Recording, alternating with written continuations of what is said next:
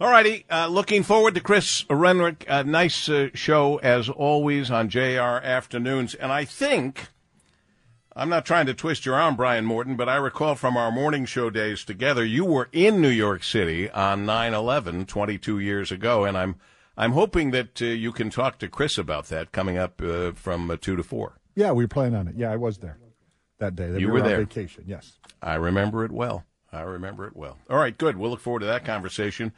Brian Morton, our own Brian Morton, 22 years ago, happened to be in New York City on vacation on 9 11.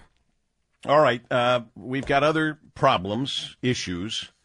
Uh, we should be celebrating the news that uh, Michigan State had great news today. Let me let me read it the way the headline is because it's it's what's important here, and it would have been a big story. Oh, what did I do with it? it? Anyway, it's about the fact that they they look like they're they're breaking all kinds of records in terms of the new classes. Uh, here it is. MSU enrolls its largest undergrad class and ups diversity. That would be what would be celebrating today if sadly, unfortunately, Mel Tucker didn't make such a huge error in judgment. That being said, Todd Flood is here, uh, a great Detroit area attorney, with the story uh, from a legal standpoint, I guess, on what uh, might have been a he said, she said, but it isn't.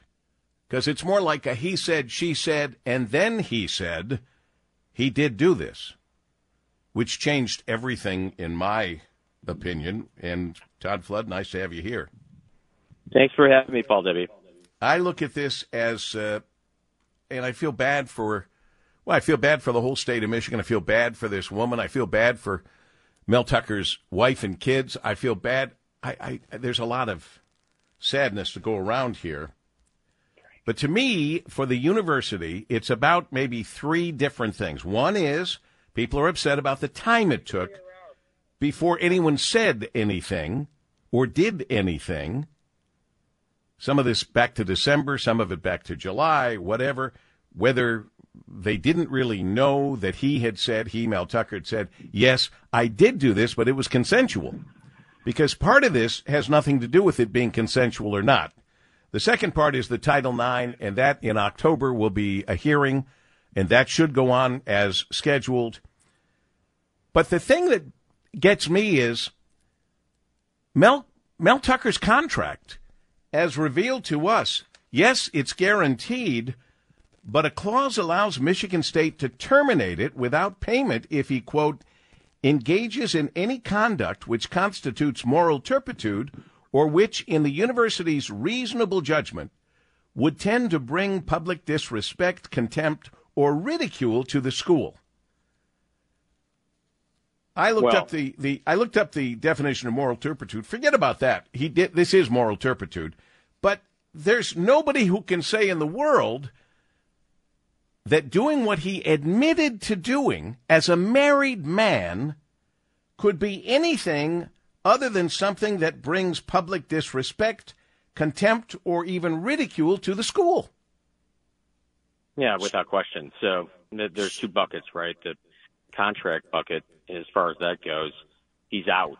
Uh, he can be fired easily um, for violation of the clause within his contract. That's kind of a no-brainer. Uh, the Title IX issue, um, you hit the nail on the head. This is um, normally the policy, as written, shouldn't take more than 90 days. Um, this is not a complicated matter. Um, it's going to be a he said, she said. Uh, consent is a defense uh, to to this. So you know, she deleted her text messages or whatever the case may be. He's going to have his day with a hearing. That that really Title IX, you have two alter two outcomes. You either get disciplined or suspended or fired. So uh, the contract covers it all. This is kind of a no-brainer. In the contract, and the sad and ugliness he should really I, does. I, I hate this, but he should be fired now. I mean, they don't have to wait for Title IX. This is a separate issue. This is a Yeah, clause in his contract that he broke. No, one thousand percent. So, um, it, besmirches the university, and his judgment um, is so lacking and so failing. How can you put him in front of kids right Yeah, now? right. Uh, he had look with straight faces. the best job of his life, and he has blown it.